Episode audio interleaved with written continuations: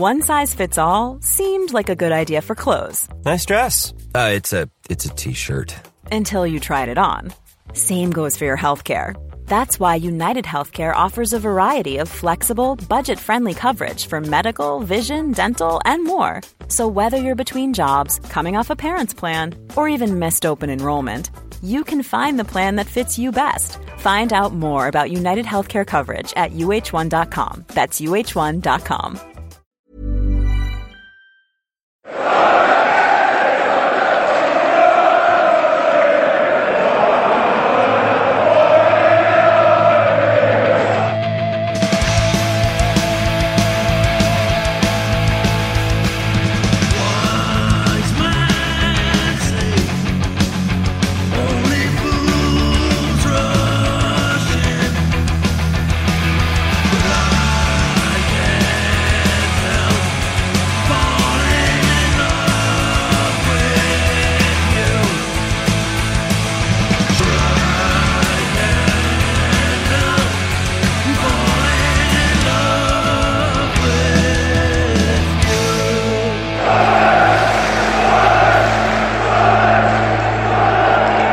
Welcome along to the Wise Men Say podcast in what of a special edition we have, where we are going to be speaking to former Sunderland manager Denis Smith. Well, we've already spoken to him, actually. Part of a series as well, Stephen. Part of a series where the Wise Men Say team meet the Sunderland managers. Denis Smith is the first one we've met. The others are en route as well, so stick not with here. us. No, no, they're not coming right now. I've only got like eight beers around. In the fridge. I, I, I don't know if they would take uh, take you up on the offer of a drink. Well, anyway. If we get to Peter Reid, I think but, he will need more than they can. Possibly. I, I could imagine that we might have to do that from a pub somewhere. Um, myself, Stephen Goldsmith, is with Gareth Barker, as you've just heard there. As this started in nineteen eighty-seven, nineteen eighty-eight, we thought we'd get somebody a little bit older than us. Not that much older than us, I, I have to say, but um, writer and broadcaster and Sunderland fan, most importantly, Andy Dawson is with us. Hi, yeah, thanks for having uh, me. Yeah, it's a long time since you've you've been with us, Andy, because you've uh, got bigger fish to fry these days oh, in the broadcasting no, no, world. No, I've always got time for you too. You know that. He's always in London now, isn't he? Milling around London. Yeah, wasn't he jealous? Gets to do well, stuff. Gets this. to do stuff with Paul Hawksby and that, but, which is like the dream of everybody. Should, I think we should point out we're doing this at Weatherby Services in the back of the car. Yeah. So we're just going to set the interview up um, here. Myself and Gareth and and Wise Men Say contributor Craig Clark went down to see Denis, and he invited us into his house, which was which was nice. And I mean, lovely doesn't even cover it, does it? When yeah. you when you're talking about him as a what bloke. House you mean? Or no, both. I tell you what, Cratton yeah. Garden. Yeah, but the, I think the uh, dip garden needed water. Like it definitely been the, that heat. I can't believe you were even grass. observing something. Anyway, like my that. garden's a disgrace. Look at the weeds out there. I mean, that's shocking. That my stepdad's coming out to sort that out. Okay, well, it's it's good that we've gone off on a tangent already. Uh, what we're going to do is we're just going to talk about, we're going to reflect on what that era was like as a Sunderland fan. We'll have a look at some of the signings um, Denis made and just a bit of the landscape uh, around Sunderland at that time as well. How old were you at this point, Andy? Um, when Denis Smith arrived, would nineteen eighty-seven. nineteen eighty-seven, I'd have just turned fifteen. So during See, that, some would say that's prime age for being a football fan. Yeah, I was just going to say it was. It was for me the the Smith era was the the boy became a man, mm. and one of the memories I've got of, of that era was um, underage drinking for the first time, and it was very easy to get served or to get alcohol uh, in the central, in the town which is just next to the bridge, and it's called the. What's it called? Oh, the, Tipsy Cow. The Tipsy Cow right, it's called. Yes. No, it's had a few names free, over the years. Free plug for you there, Tipsy um, Cow. I think it had a reputation as being a gay pub. Yeah, do you, know what, uh, do you know what yeah. is a and beautifully, beautifully placed? Because they used to call it the Fawcett Street Inn. That's right. That's right, they did. But, um, you, need, you need to get the accent for that one to work. You do, yeah. But there was a couple, me and a couple of other lads who used to go to the match and we'd, we'd go on at the central beforehand because um, it was notoriously easy to get served. So, uh, we all knew pubs was, like that in Sunderland, yeah, didn't we? And it was a, a fairly easy walk across the Roker Park afterwards as well, so that was that was good. But, what um, what had happened essentially though, on the, on the serious side, was Sunderland found themselves in Division Three for the yeah. first time in their long history. Um, it was following on from what was a, a decline in the area as well, wasn't it? With the, with the mines and the ship the shipyards yep. closing down. One ray of light the year before that, nineteen eighty-six. was the first car Nissan, uh, the Nissan plant being yeah. built.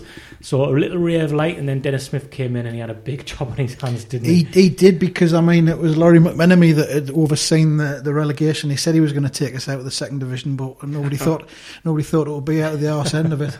Um, and, yeah, but when, when Denis Smith came in, um, I just remember being really impressed by him, because he was straight talking, no nonsense. Um, the vibe that you got was like, let's roll our sleeves up and get out of this league as quickly as we can. We felt as though there was a reboot.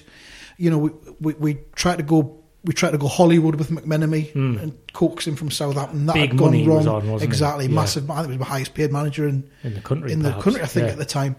Um, so that had failed, and the, the the thinking then was, well, let's try and build again from the bottom up. And we went with Denis Smith, who'd, who'd been in Division Four with York, um, but had done really well. Um, a new owner, relatively new owner as well, and the yeah. club the club um, had gone over the overdraft, and Bob Murray, who was the new owner at the time, bailed him out the season before that. That's as right. well. Now clubs are like fearing going into administration that we went over our overdraft. Yeah, exactly, yeah. That West sent like an angrily worded letter. Eight and a half thousand pound over the overdraft or something like that. Well, yeah, I they're going to shut us down. Yeah. For, for me, I was a five-year-old, a six-year-old. We were in Division three when I moved to Sunderland, where I was six-year-old. Right. And that was, my mum and dad are from Sunderland, um, but my dad was in the army, so I was a military child. Right. Um, which was interesting, because when I was down south, everybody thought I had a northeast accent, and then when I came up north, everybody thought I sounded like a southern posh kid. But now I know you don't understand the word you say. Yeah, I've, I've, I've, it's safe to say I've uh, developed the northeast accent. Um, but what was memorable for me, I was on the cusp of liking football when I was five and six year old. My dad was trying, and every time we came up to Sunderland, he, he took me to Roker Park. I didn't engage in it as much he as he would have liked. Mm-hmm. My brother, who's two years older than me, did. Mm-hmm. Um, but I was a, I was aware of the failure of McMenemy, if yeah. that makes sense. And I was yeah. aware that it was almost like how ashamed my dad was yeah. that we were in Division three. The, the ultimate irony there is that you're on the cusp of liking football, unknowingly knowing that you're on the cusp of also hating football. That's football for you. Yeah. Yeah. But I, and, I, and I can remember sort of the, the shame in, in the family and stuff, because we were in Division three. Yeah. I, can, I remember it was almost it, like, don't speak about this. Yeah, my dad yeah, was like, don't I, speak about that, this. Yeah. After we'd gone down in that, in that playoff against Gillingham, it was, it, I mean, nobody really thought it was going to happen, even though we'd, we'd got ourselves in that position. And have a rele- relegation playoff back then, or having a relegated team in with the teams in the league below, doesn't happen anymore. So that was like added jeopardy. Um, but when it actually did happen, no one kind of thought it was going to happen until it did. And then you couldn't really believe it. It was like, this doesn't happen to Sunderland. You know, um, I mean, I'd started really supporting them in seventy-eight when I was about six, and we'd been at the top half of the second division. Mm. We'd had that period in the first division, but then dropped out eventually. But to, to drop to the third didn't seem, you know, didn't seem like a reality. You didn't have social media then, Andy, uh, obviously, so you didn't have all the other fans of other clubs sort of mocking you and that. What no, was it like? What was it like in, in school? Was it pretty much like, which school did you go to? Uh, but I was Shiny Row Comprehensive then. Right, so, was, yeah, all, so that's sort of Durham-ish, it or was, was it Sunderland it was, then? It was probably about, I would say about sixty forty Sunderland. Right. There was a few Newcastle lads, but I think the majority so what was, that was like? just... What was that like at the time then, or Sunderland um, being in Division three? Was it as bad then? The rivalry? It kind of didn't seem as though it was. There was a bit of to and fro and a bit of needle, but um, something I was going to mention a bit later on, the rivalry between Sunderland and Newcastle didn't seem to be as strong and as um, bitter then as it as it does now, but I think that kind of happened during the Smith era, during mm. the playoff semis. It was noticeable, even for me, six-year-old, moving to Sunderland, how football crazy everyone was. And the season we won the, the third division was my first year in Sunderland, and it, it got me closer to it. It was a culture shock in many, many other ways apart from Sunderland, I have to say. I remember walking to the shops from my nana's once in Tenor Farm, and um, some kids started throwing some stones at me, which I thought was interesting. I didn't have that in Cambridge, and I didn't have that in Gillingham when I lived when I lived in those places. I remember once walking up... Because you were army and your dad had a gun. I remember putting the, the kit on innocently, like you do as a child, you're proud, you've got this lovely kit, walking up Whitley Bay where my dad lived and just getting, like, abused. Well, I was like a child. Yeah. But men were so stopping in the car. Perhaps I'm wrong, the rivalry was quite bitter. Just still then. But depends on what turf you were on, I suppose. Yeah, Whitley yeah. Bay. Yeah. Did you do this? You remember going to the uh, to Roker Park. Park, to the club shop, and mm. having your photo taken with a third division trophy? No, I never did that. Did you not? It must well, have been I, a was kid fifteen, thing, I was fifteen then, so I was sixteen. You were too cool for that then, yeah, weren't you? Just not that. Not That's like the sort of dip, because like, you probably would want to do that yeah. as a grown bloke, like in your thirties, and you would want to do it as a band, like as a very yeah. young kid. As a teenager, I'm not sure. It's kind of like yeah. that, that period. It was like, do you want to go to the club shop and get your photo taken with the trophy, or do you want to go to Q Club on a Tuesday night yeah. and drink forty pence pints? It was either or. Really? Well, you missed out. In I'll my take your word for it, Gareth. It, it didn't start great that uh, season, Andy. We we lost two nil at home to Chester, which saw Sunderland in, in the September of that season fall at twelfth in the third mm. division. That is still the lowest point. Sunderland. Still, at time of recording. Now, yeah, at time of recording. That is the lowest position Sunderland have ever yeah. been. In the, yeah, in, it in was it was it was quite reminiscent of that first um, season when we went down under Peter Reid at the Stadium of Light. It took a while for it to kind of mm. a bit of a culture shock, perhaps, or the fact that it was a new manager and a new, a new set of players. Um, but once it started to gel, I mean, what I would say about Denis Smith was, was he had a good eye for a player. He knew the kind of player we needed for the job that needed to be done, and he, that summer he brought in John Kerr, uh, he brought in John McPhail from York. Obviously, he brought in Marco Gabbiadini. Mm. Um, What was quite weird two, as two well... Two more players. Can you get the other two players? Because they, they, those three were prominent and, and, um, they, and they played on the side. A goalkeeper on loan from Oxford. Steve Hardwick. Steve Hardwick, mm. yeah. This one's interesting because I've never, ever heard this name before. Dougie Maguire. Oh, God, from yeah. From Celtic. Was he on loan on as well? On loan for a what, season. One game I think he played. I don't know, but he was a young lad and he came from Celtic. I think he played one game for us, possibly. He'll be on Wikipedia. He sounds like a scamp. He, had, he, he sounds like a wing, he sounds like a winger. Dougie Maguire. Was Dougie Maguire a winger? He sounds like a winger. Yeah, I'm going to say yeah. I'm going to say yeah. He was. I'm going to Google him in a bit. I'll be amazed if Dougie Maguire is not a winger. Yeah, that is just a, tricky, a winger. Tricky winger. Tricky winger yeah. from Celtic. A long line know. in the yeah. lone wingers of Dougie Maguire, Terry Cook, Kevin Cooper. I forget a lot of these players, do you know? Uh, but there were some young players in that in, in that team already as well, weren't there? Who got Look, down I like mean, Gordon was, Armstrong, Gary Owers. Yeah, exactly. But the, then then again, there was we we still hung on uh, the likes of Ruben Agboola and um, Eric Gates, and now I mean Gates was thirty-two, I think, then. And if that was, you know, England international, he played for Ipswich and won trophies a few years prior. You would have expected a player like that to have walked. Mm.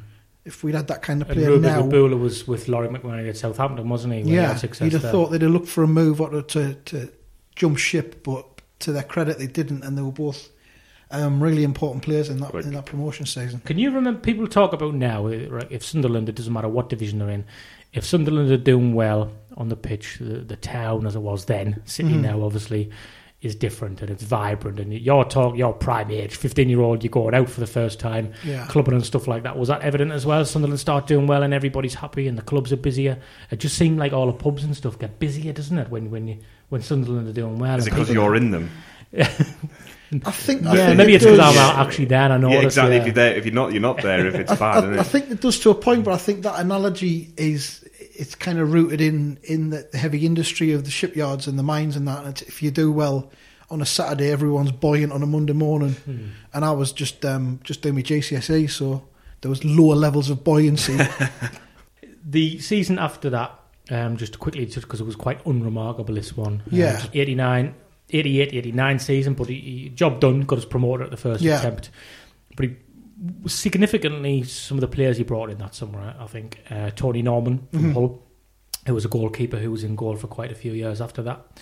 Colin Pascoe from Swansea, yeah. who was a winger. He went on to be Liverpool's assistant manager under under Brendan Rodgers. He's a name, a cult name for Sunderland fans. Thomas Hauser. Oh, my God. Who was yeah. a German centre-forward. Yeah. Um, who I was always told by my dad, so I'm assuming it's true, but I've never bothered to check it out, that he played for Germany in the Olympics. And we he might have then. done. That's perhaps why we got him. But um, it was an amateur player, and it was when it was, was amateur players then, and, and he, he wasn't very good. he, he, he, there might be some hipsters who regard him as a as one of our best players we ever had for various reasons, but to me, as a, as a sixteen, seventeen year old, he, he just seemed like a load of dross. What I do remember about him, can I name the last player? Go on then. Sorry, is the uh, end of season D V D. Not D V D, V H S, mm-hmm. where I think it was him, Gary Bennett, Marco Gabbiadini. Sitting in a room. They're sitting in a room right. talking about the games. No, and like Thomas Hauser's talking about the games. As if he was that. involved. It would like show you somewhere. back, so it would like it would show you with Sunderland games, say they won three one or something, and then it would cut to the players and go, oh yeah, I remember this game, yeah. And then yeah. Gabbiadini would be like, yeah, you just passed the ball into me here from the right, don't yeah. you? Or something like that. And that was what the, Punditry, that was what the format yeah. was. Punditry was. I think I, I think I saw Thomas Hauser more in Annabelle's than I saw him on the pitch at Roker Park. Yeah. To be fair, oh, that is cool. Um, but but can I just, just he had a mullet and everything? Didn't yeah, he? the full, the full, the full bit. Yeah, get just quickly getting back to that promotion season though. The the the match where we sealed the the title at Roker Park, um, the crowd was thirty thousand ish, mm. and apparently that was the highest attendance in the North East that season. Mm. Now Newcastle United were not in Division Three that season. Make of that what you will, ladies and gentlemen. The final signing, just before we go out, um, that eighty-eight eighty-nine season, I think Sunderland finished like twelfth or tenth or something, consolidated. That's what it was, yeah. Um, Billy Whitehurst yeah. from Reading. Does, what does that name mean to you? Just a big, hard centre-forward, just um, brute force. Did you ever come across him on your nights out? Didn't see him in Annabelle's, no. I, I, I'm not sure what Billy Whitehurst did for fun. I think he enjoyed he a drink. definitely enjoyed a he drink. He definitely enjoyed a drink, him. but um, I don't think he was drinking in the same place as I was. He mm. wasn't drinking forty pence pints in Q Club on a Tuesday night, put it that way. Well, just to give you a teaser, he uh, liked to go out for a drink with a very, very, probably the most famous English cricket player. Right. Who was at Durham at the time. Yes. So beefy. We will hear from that. We'll hear from Denis Smith on that. So we're, we're going to go. Beefy. We're going to. Oh yeah, here he's on. And he's here uh, tonight. He's here tonight. He's just yeah. coming in now. yeah. um, so we move on to the uh, eighty-nine ninety season. Uh, the nineteen eighty-nine ninety season. Season Sunderland did get promoted into the old First Division, what is now the Premier League, via the playoffs, beating Newcastle United along the way. Um, you must have been seventeen now then, Andy, by this point. I'm eighty-nine. I was just turned seventeen, eighteen, eighteen Again, by the end of the season. Some, well, some would say a prime age. The, the, the, like the, a lot of prime age. Well, let's just say the match day experience had become enhanced over yeah. the t- two or three years. Well, I, I'm probably just saying this because I'm thinking about w- what stage of my football and life I was at. Because I mentioned fifteen, and that was like Euro ninety-six for me. Yeah. And also, we won the league under Peter Reid the following season. Yeah. And then when I was seventeen and eighteen was the season we got to the playoffs and lost to Charlton and then absolutely destroyed the league the season after. So maybe I'm just thinking of me. But like you, you said, you were going out when you were fifteen-year-old, but I would imagine that you'd upped that a little bit by the time it, you were seventeen. By the time I was seventeen, eighteen, it was more legitimised. I wasn't sort of sneaking into the central to get a, a couple of pre-match pints, which I probably wasn't um, uh, equipped to be able to deal with. But, um, you know, but when I started going with my dad in nineteen eighty-two, I was looking forward to the hot dog when I got to the, yeah. to the match. But um, by eighty-nine ninety, it was very much looking forward to the Labats. What is the, what is the progression? Because you obviously you're talking about the hot dog. Mm-hmm. At that age, surely it's did they have soccer camps then? Remember, like soccer yeah, camps. Yeah, the Bobby summer? Charlton Soccer School was around then. So I remember the seeing summer. that in the back of like shooting, yeah. like all that where you'd go. We had. To, I'll talk about the ones on the late ones, but yeah, we had when I was a kid. I went to a few. They went up to a residential one at Durham. Blimey. With Nick Pickering. Blimey, I played five a side with Nick Pickering at Harrington Y M C A. This will have been about eighty-three, I reckon. And whoever ran the Y M C A had invited some of the Sunderland players along to do an appearance, and then they got involved in a five-a-side tournament that we had. So Nick Pickering was there, Ian Atkins was there, Venison might have been there, but that was that was quite memorable. That would not memorable be team. Memorable. It's yeah, a good five-a-side yeah, team. Me up front put, putting the goals in. So yeah, that wouldn't happen now, would it? No, no, I don't think so.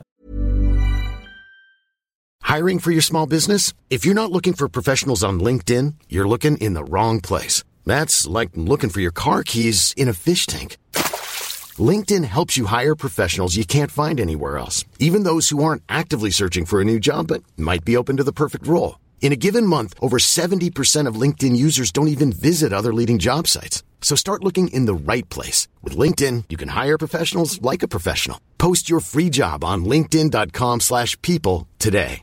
Burrow is a furniture company known for timeless design and thoughtful construction, and free shipping, and that extends to their outdoor collection. Their outdoor furniture is built to withstand the elements, featuring rust-proof stainless steel hardware, weather-ready teak, and quick-dry foam cushions. For Memorial Day, get fifteen percent off your Burrow purchase at burrow.com slash ACAST, and up to twenty-five percent off outdoor. That's up to twenty-five percent off outdoor furniture at burrow.com slash ACAST. What had really formed by this point was the, the partnership up front between Marco Gabbiadini and Eric Gates. This was the third season these guys were playing together, and they, they, it was clear they were going to fire us further up the league this time round. Yeah, the, I mean, to be fair, the, the team in some places was a bit pedestrian, but with them two up front, you were always guaranteed something was going to happen.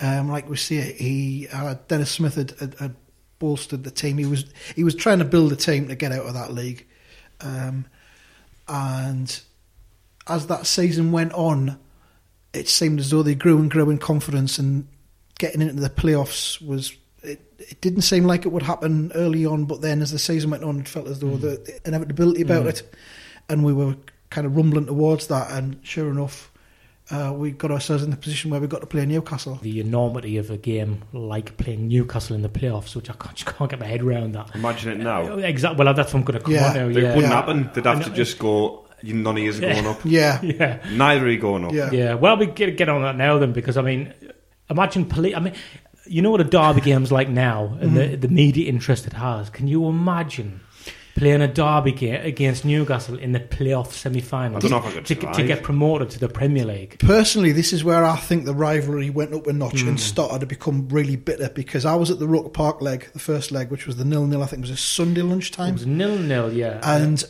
Uh, it was nil, and it wasn't a great match because it was so much tension, and, and, and the atmosphere was just was just aggressive, and, and you know, um, and then we got the penalty in the last minute, which Paul Hardyman missed, but then he tried to kick John Burridge's head off, and got a red card for that. So that just upped the ante even further. It's just what you want in a derby game, though, isn't it?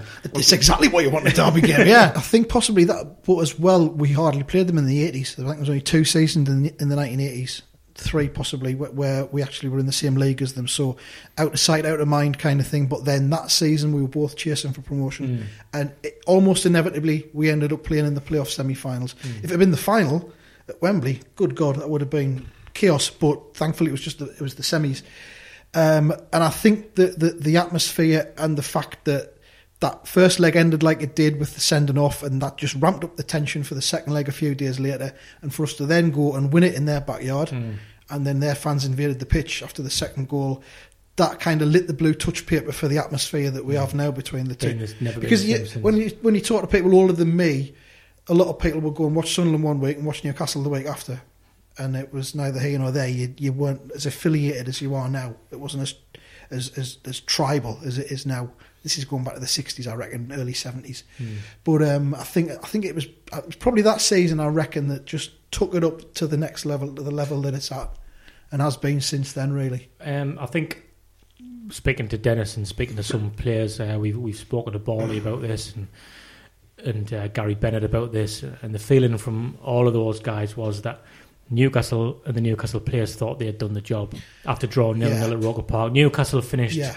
above Sunderland that season. They, they were third, away with six. Yeah. I mean, yeah, we went into that second leg very much the underdogs, and I I didn't fancy our chances at all. I thought that was kind of it. We came away from that nil nil first leg thinking, well, we've had a crack, but we'll not get anything up at St James's. But then we got that early goal in and the second leg, and... Did, um, Did you, go to, did, did, did, you, did you go to the St James's game? No, I didn't go to that. My one. memory for that game, again, this is, I mean, this not only would be on Sky or telly now, but it would be, they would promote the arse off it, wouldn't they? Yeah. And build it up all week.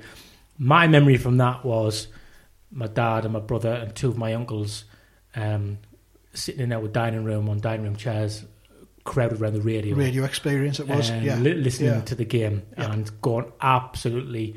ballistic. Certainly the second goal where Gabbiadini scored and was quite late, and you knew that was it, and it was game yeah. over, and we were at Wembley just going mental. And, yeah, and, well, and, right. and that, that's when I thought, I'll have a bit of this. But, but, but what happened was, because I didn't go to all of the games then, they didn't buy me a ticket for Wembley.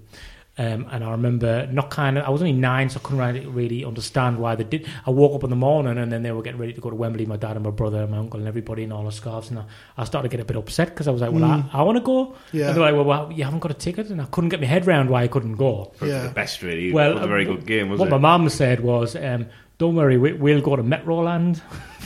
Oh, well. And, and we'll go to McDonald's and you can have two hamburgers. And, and I was happy with that at that time. You were in the Wizard's Castle with a Big Mac. Yeah. Um, yeah. You, did, you didn't miss much. I was down at Wembley for that. You mm. didn't miss much. It was a terrible match. What was your experience like going down to Wembley? A seventeen, eighteen-year-old. What did you do? Did you go down on a coach we and get a cans? Yeah, in, we went or? down on a coach. Um, we didn't have too much to drink because I think we didn't want to spoil it. We wanted to savour the... Savour the occasion. Very sensible of you. Yeah, it was, wasn't it? Yeah, I've changed since then. Um, but it was... I don't remember that much about it. I just remember it being an awful game. And we couldn't um, get the ball off them, could we? Nah. nah it, it was Swindon. It was like, Ozzy Ardiles was Swindon manager and they were knocking the ball about where... Was Glenn, and, Hoddle, and, and, was Glenn Hoddle in that team? Um, Did he sign the season after? He, I think he was player manager after was that. Was he player manager after that? Was he? He might have been. He might have been player oh, for the man. Ardiles was player manager. He was. Definitely, he was, he was the manager. manager. Ardiles was the manager, and, and he had his team just Mag as well. Playing. He was in Newcastle after that. Or was he? Yeah, or, he, he left Swindon. Then. He, Still, yeah. You could smell it on him, couldn't you? But then, but then all the stuff came out about the financial irregularities at Swindon, and it looked as if they might get demoted. Um, and when that came out, I just remember thinking, this is a done deal, this, this is happening. I felt, it felt like it was fate, the fact we'd had Newcastle in the semis and beaten them on their own patch. So when did you start to hear, when did you start to get whispers of this financial director? I'm not sure when it became in the public domain, but I remember when we found out that they'd been relegated and we'd been promoted, because it was during a World Cup match that was on an Italian ninety match, and it was Des Lynam that announced it right. at half-time during the match, because I was with a couple of my mates in the uh, the one forty-seven Snooter Club. Yeah, which is still there. It's still there. Um, is so this? we we were yeah, in there. Yeah, it's it's Sloan's Sports Bar now. It's Sloan's now, is it? Yeah. Oh, okay. So we, we were in there watching the World Cup and having a couple of pints um, mid-afternoon, and it, it, the news broke that Sunderland had got promoted, so um, it was cigars all round because you were allowed to smoke in, indoors in them days. So it was pints and cigars all round, and it was Des Lynam that brought the news. So um, yeah, but it, but it, it felt like um, there was inevitability about it. It felt as if it was our destiny almost, even though we'd lost the final at Wembley. When this sort of thing about the irregularities came out, I kind of thought, we're getting up here.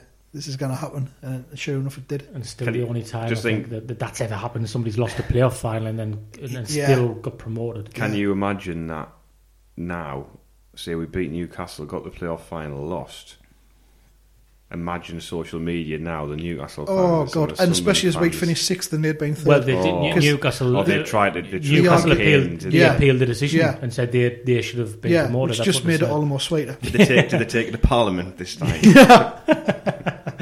Right, that's what I'm saying. Can you just, the whole thing about that fixture now just blows your mind. So Sunderland are in the first division, nineteen ninety-one. Denis Smith said um, well I, I won't do spoilers for it, but I think I think there's a an acceptance around players, fans at that time, that Sunderland just weren't good enough for the first division. We were out of our depth. Yeah, yeah we were out of our depth. I mean, he, he built um, he built a good a good side, but like I said, in that promotion season, we were quite ordinary, apart from the two lads up front, apart from Gabbiadini and Gates, there was an ordinary... Pascoe was, was quality, mm. um, and, and Gary Bennett obviously stood out because he'd played in that league before, but then... Once we got up there and we were we were playing teams week in and week out and losing, and it just we you knew that um, we were probably going to go down. It wasn't they weren't going to turn it around or improve it as the season went on. And really, we should have gone down a lot sooner than we did, because only two teams got relegated in yeah, that season because yeah, they were the shrink of the league. They, weren't they? They were expanding it. Oh, sorry, they were expanding. Yeah, four, four, yeah, that's right. Yeah, four went up and two went down because right. it was it was just a twenty team league, and it went back up to twenty two again. So I think we were something like, we would have been seven points mm. adrift of fourth from bottom. So, but um, yeah, that that season, um, there was, I mean, there were some highlights. It was great because we were back in the top league again. We hadn't been there for a few years. A couple of um, good wins, beat Manchester United at home too. Quite well. Early in the season, we beat Man U, yeah. yeah. Um, Kevin Ball was signed that summer. Yep, again, that thing about Smith having an eye for a player. Ball mm. was a brilliant signing. But um, like I say, it was... It was the writing was on the wall quite early on, but to take all the fans down to Manchester City on the last day like we did, that is just peak, peak so this, Sunderland. This that. was last game of the season. Sunderland quite slim chance of survival, really. They yeah. had to win and hope that Luton... No, not Luton. Yes, Luton. Yeah, yeah, yeah Luton. Luton lost. Derby had already gone. Mm-hmm. Luton were playing Derby as well, so already relegated. Last game of the season, Sunderland took fifteen thousand fans yeah. down to Main Road. It's that was mad, isn't that it? was my very first away game. I was, What's it? I, was ten, I wasn't at that one. I was ten-year-old, and I just the whole experience... It was like a cup final in a way, mm-hmm. and, and Gary Bennett and Marco Gabbiadini. It seems fitting that those two scored in that game, actually, although it doesn't because we lost, so maybe not that fitting. Um, Niall Quinn scored two for Manchester City. yeah. um, More and, about him later in the series. um, and, yeah, that that was the, the first time I kind of... Because I was always getting fed to me that Sunderland are a, are a big club, actually, but from my, the way I could see when I was... Seven, eight, nine, ten was well. I, I'm not sure I see it like that because there was yeah. a lot of Roker Park, which was shrinking in size. Um, it was starting to crumble by that point. Um, that was the first time I thought, I know what my dad's talking about now. Yeah, actually, definitely. Not many fans have the capability yeah. of taking fifteen thousand fans. And you, um, you'll still you still get Manchester City fans to this mm. day who were there who will say, I've never seen anything like that because mm. it was just unreal. But almost inevitably we got relegated. Oh, of course. Um, what was quite interesting again that day is. Um, So this was before social media, before Sky Sports would have been updating everybody with the score. So people relied on fans with the radios, the mobile radios in the, in the crowd and was stuff. Was it on telly, the game? No. Mm, um, so hard. What happened was um, at half-time, or just before half-time, my dad shouted out saying, McCafferty scored. McCafferty at the time was playing for Derby. Right. He'd been playing for Luton prior to that. Yeah. He was playing for Derby, so everybody cheered and everybody started celebrating, thinking, like, this is going to happen. Um, Luton are losing. Thinking he was still at and Luton. Then the half-time scores came on and Luton were winning. And I remember my dad getting lots of abuse by drunken fans around him and stuff like that, saying, what are you talking about? Luton are winning.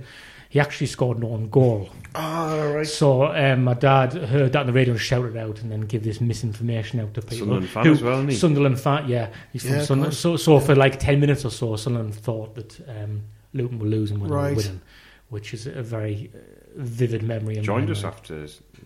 Yeah, yeah, short spell, that, didn't he? Yeah. yeah. Did, yeah. Mm, didn't do great, but he's Sunderland lad, isn't well, he? Well, there's a lot. yeah, there's loads of them. We could do a three or on the list on that one. They didn't do great. Would be the, like the, that should be on the the badge in, instead. But it was a great era. It was a really. It was always interesting. You know, we were either apart from that second season after we'd been promoted. Um, it was always a, a promotion or a relegation. There was always excitement, and uh, it always seemed as though he was slowly building something.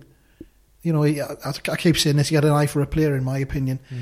and it always seemed as though he was it was leading towards something. We got out of our depth um, in the first division when we went up, but that was just because he'd overachieved, if anything. Mm. But um, I, I've got nothing but fond memories of Denis Smith, to mm. be honest.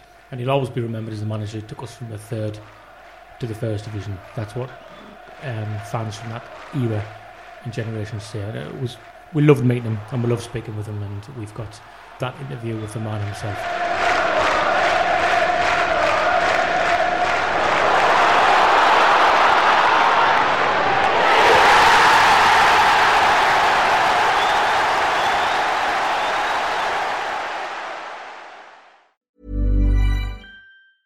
Mom deserves the best, and there's no better place to shop for Mother's Day than Whole Foods Market. They're your destination for unbeatable savings, from premium gifts to show-stopping flowers and irresistible desserts. Start by saving thirty-three percent with Prime on all body care and candles. Then get a fifteen-stem bunch of tulips for just nine ninety-nine each with Prime. Round out Mom's menu with festive rosé, irresistible berry chantilly cake, and more special treats. Come celebrate Mother's Day at Whole Foods Market.